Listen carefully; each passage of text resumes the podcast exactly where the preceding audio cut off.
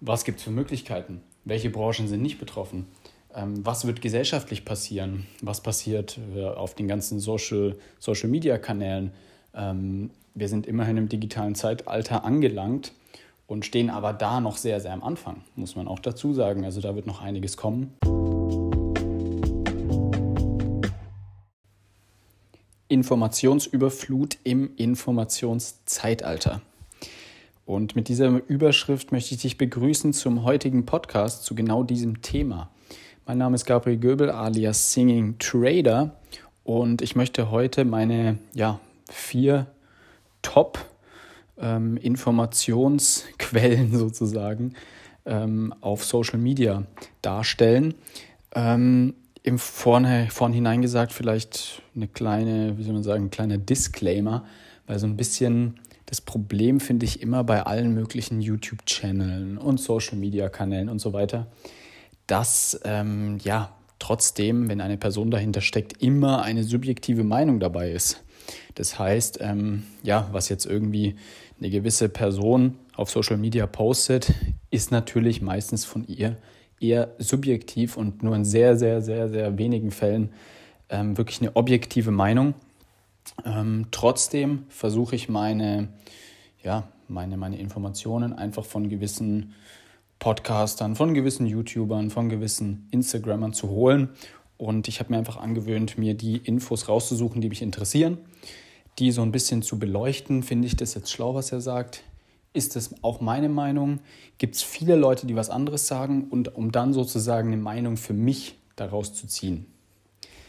Anfangen würde ich gerne mit ähm, ja eigentlich dem Number One YouTuber, den ich mir sehr, sehr oft anschaue. Das ist der liebe Florian Homm. Ähm, der ist übrigens auch ein sehr, sehr gutes Beispiel zum Thema ähm, subjektive Meinung, weil er ist eine Person, die, ja, wie soll ich sagen, schon einen sehr, sehr, sehr klaren Standpunkt vertritt. Teilweise auch ein bisschen extrem, was gewisse Meinungen über Finanzpolitik und so weiter angeht. Aber er hat auch eigentlich, ähm, ja, jedes Recht dazu, da er ähm, aus, dem, aus der Finanzberatung auch kommt und ähm, ja, ein Hedgefondsmanager war über einen sehr großen Zeitraum hinweg und sich dadurch auch ein sehr, sehr großes Vermögen aufbauen konnte. Und ja, der ist jetzt seit knapp einem Jahr, glaube ich, auf YouTube unterwegs. Hat so ein bisschen, das fand ich eigentlich auch sehr sympathisch, hat so ein bisschen geschaut, wie komme ich in diese YouTube, in diese Social Media Welt rein. Er ist jetzt auch nicht mehr der Jüngste und hat es aber sehr, sehr gut geschafft, hat jetzt auch schon eine Menge Abonnenten aufgebaut. Und ja, ist einfach interessant, was er so von sich gibt. Ähm, bringt auch sehr, sehr regelmäßig Videos raus. Würde ich auf jeden Fall mir mal anschauen und hin und wieder vielleicht mal ein Video angucken von ihm. Ähm, ich finde jetzt nicht alles, was er sagt, so genial, aber ähm, es lohnt sich auf jeden Fall reinzugucken.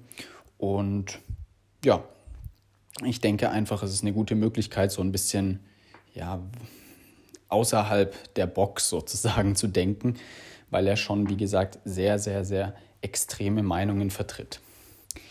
Was man aber auch dazu sagen muss, die Videos sind jetzt nicht gerade die ähm, unterhaltsamsten Videos. Also es geht schon sehr, sehr viel um Zahlen. Es geht sehr, sehr viel um auch gewisse Fachbegriffe, die jetzt jemanden, der jetzt ferner ist von Politik oder auch von vor allem Finanzpolitik, der da vielleicht auf das eine oder andere Wort stoßen wird, was er vielleicht nicht kennt. Ähm, manchmal wird es erklärt, aber in manchen Fällen muss man das vielleicht auch selber heraussuchen. Das heißt, das ist wirklich ein Video, was man jetzt nicht so unbedingt im Hintergrund laufen lassen kann, sondern sollte man sich wirklich hinsetzen, 15, 20 Minuten und sich das dann auch reinziehen und schauen, dass man etwas lernt dabei und wirklich aktiv mit dem Hirn dabei ist. Das ist also nicht was für, ähm, keine Ahnung, während dem Kochen nebenbei irgendwie ein bisschen reinziehen. Genau. Ähm, ja, ein anderer interessanter YouTuber, um vielleicht noch einen zweiten YouTuber zu nennen, ist für mich ehrlich gesagt der Koch Nico Rittenau. Nico Rittenau ähm, ist ein junger Ernährungsberater. Der wird so, ja, wie alt wird er sein? Anfang 30 oder so? Keine Ahnung. Ähm, Jedenfalls ein österreichischer Ernährungsberater, veganer Koch. Interessant an ihm ist, er ist nicht so der, also er ist natürlich Veganer, er kocht auch nur vegan, aber er ist jetzt nicht so derjenige, der so ein bisschen extrem ist und wirklich sagt, ja, das ist so und so und das ist so und so und das wenn ich das jetzt so irgendwo gehört habe, dann muss das so sein, sondern er ist wirklich jemand, er belegt alles, was er, ja, was er an, an Content rausbringt auf YouTube. Er belegt alles mit Fakten. Also sowohl auf biologischer Ebene, auf chemischer Ebene. Es wird alles belegt. Also er hat dann auch oft Gäste da, die sich vielleicht auf wissenschaftlicher Ebene noch besser auskennen als er. Und dann nimmt er sozusagen einfach ja dieses ganze Thema Vegan so ein bisschen auf die Schippe, aber er ähm, versucht natürlich auch den Veganismus ein bisschen zu verbreiten. Also er nimmt auch teilweise so, das finde ich immer sehr lustig. Es gibt ja viele YouTuber, die so ein bisschen anti-vegan sind auch. Also vor allem so Fitness-YouTuber, die sich dann drüber lustig machen über vegane Bodybuilder oder über vegane, über vegane Fitness-YouTuber. Und ja, es ist ganz cool, weil er kommentiert diese Videos, ähm, hat die dann sozusagen in der Ecke oben, siehst du dann das Video laufen und wie er dann sozusagen darauf reagiert. Der drückt gefühlt alle fünfeinhalb Sekunden gefühlt, drückt er Pause weil er einfach sagt, ja, das ist so und so, du gibst hier was von dir, das ergibt überhaupt keinen Sinn, das ist wissenschaftlich so und so belegt, das macht keinen Sinn, was du hier von dir gibst und das ist wirklich genial, weil ähm, ja, er zeigt einfach auf, ähm, wie, wie soll man sagen, gebrainwashed ist jetzt wieder so ein, so ein aggressives Wort, aber eigentlich stimmt es, wie, wie manipuliert die meisten Menschen sind durch Medien, durch äh, das, was sie jeden Tag essen, sehen, ähm, wie anti-vegan sie dadurch manipuliert werden. Und ja, er macht das, glaube ich, auf einer sehr wissenschaftlichen Basis, wo dann wirklich jede Person auch für sich sagen kann, okay, das, ich bin vielleicht jetzt kein Veganer, aber das, was er sagt, ergibt Sinn, vielleicht mache ich mir jetzt mal Gedanken darüber. Deswegen, deswegen auf jeden Fall, deswegen unbedingt reingucken, Nico Rittenau. Ähm, ja, werdet ihr sicher einige interessante Informationen finden. Und er ist auch sehr unterhalten, finde ich.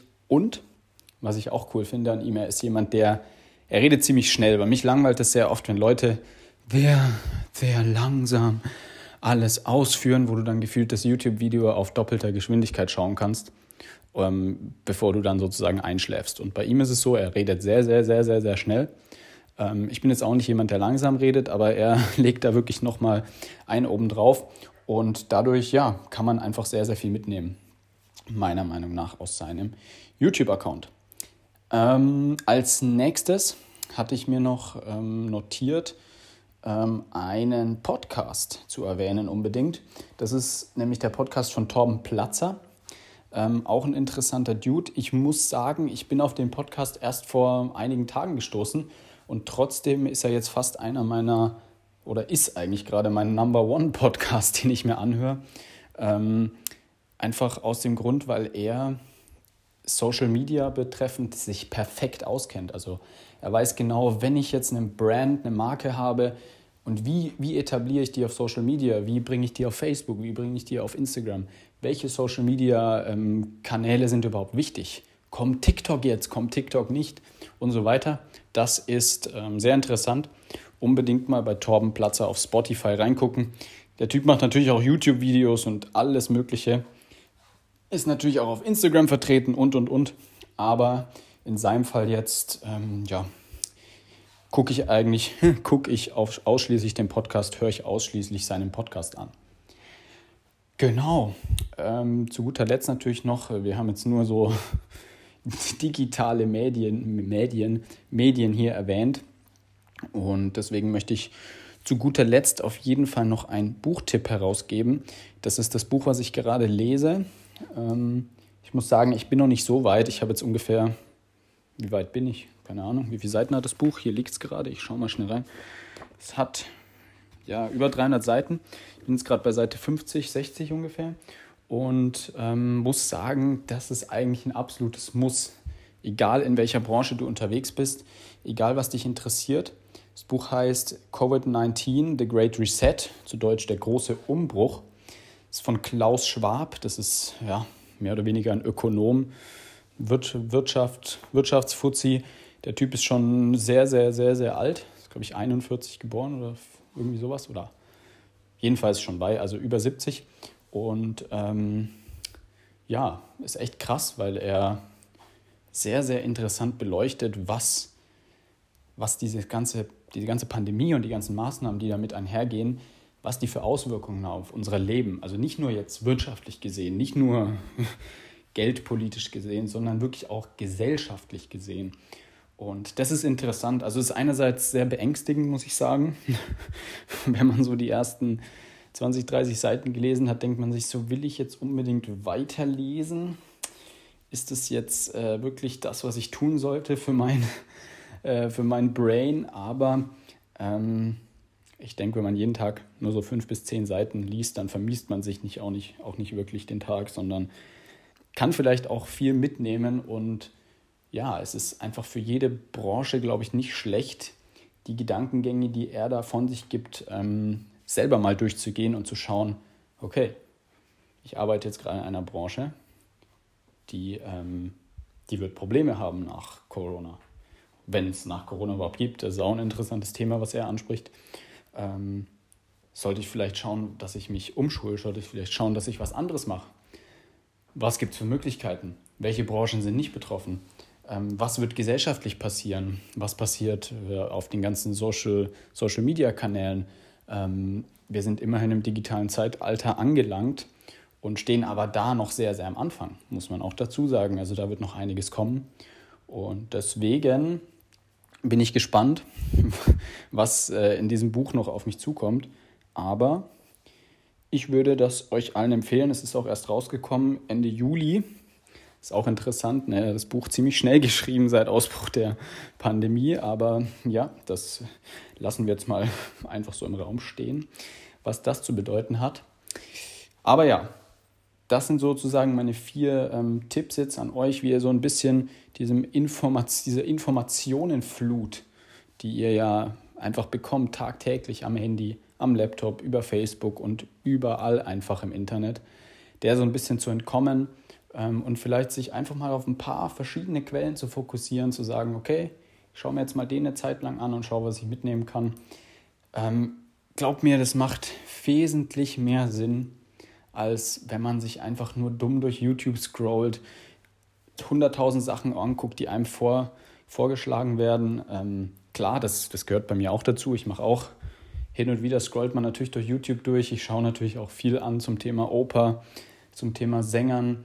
Ähm, und da verliere ich mich auch manchmal im YouTube-Algorithmus, weil der ist natürlich auch sehr, sehr schlau programmiert. Also ich meine, dieser ganze Algorithmus ist einfach dafür da, dass du, wenn du jetzt auf YouTube gehst, da gefälligst auch bleibst. Und zwar am besten für mehrere Stunden. Und ja, dem so ein bisschen zu entkommen, hilft, glaube ich, wenn man einfach gezielt versucht, Videos mal zu gucken und auch von gezielten ähm, Producern eben und nicht nur blind rumscrollt. So viel dazu. Ich wünsche euch eine wunderschöne Woche. Ich werde mal die ganzen Sachen vielleicht nochmal in die Videobeschreibung, in die Videobeschreibung vom Podcast. Auf jeden Fall in die Videobeschreibung vom Podcast schreiben und ähm, damit ihr die leichter findet. Mein Instagram-Profil findet ihr natürlich auch da drin. Ähm, ich würde mich auf jeden Fall freuen, wenn ihr euch connectet mit mir. Auch Feedback zu dem Podcast ist immer cool. Und ja, bis dahin noch eine schöne Woche euch und bis zum nächsten Mal.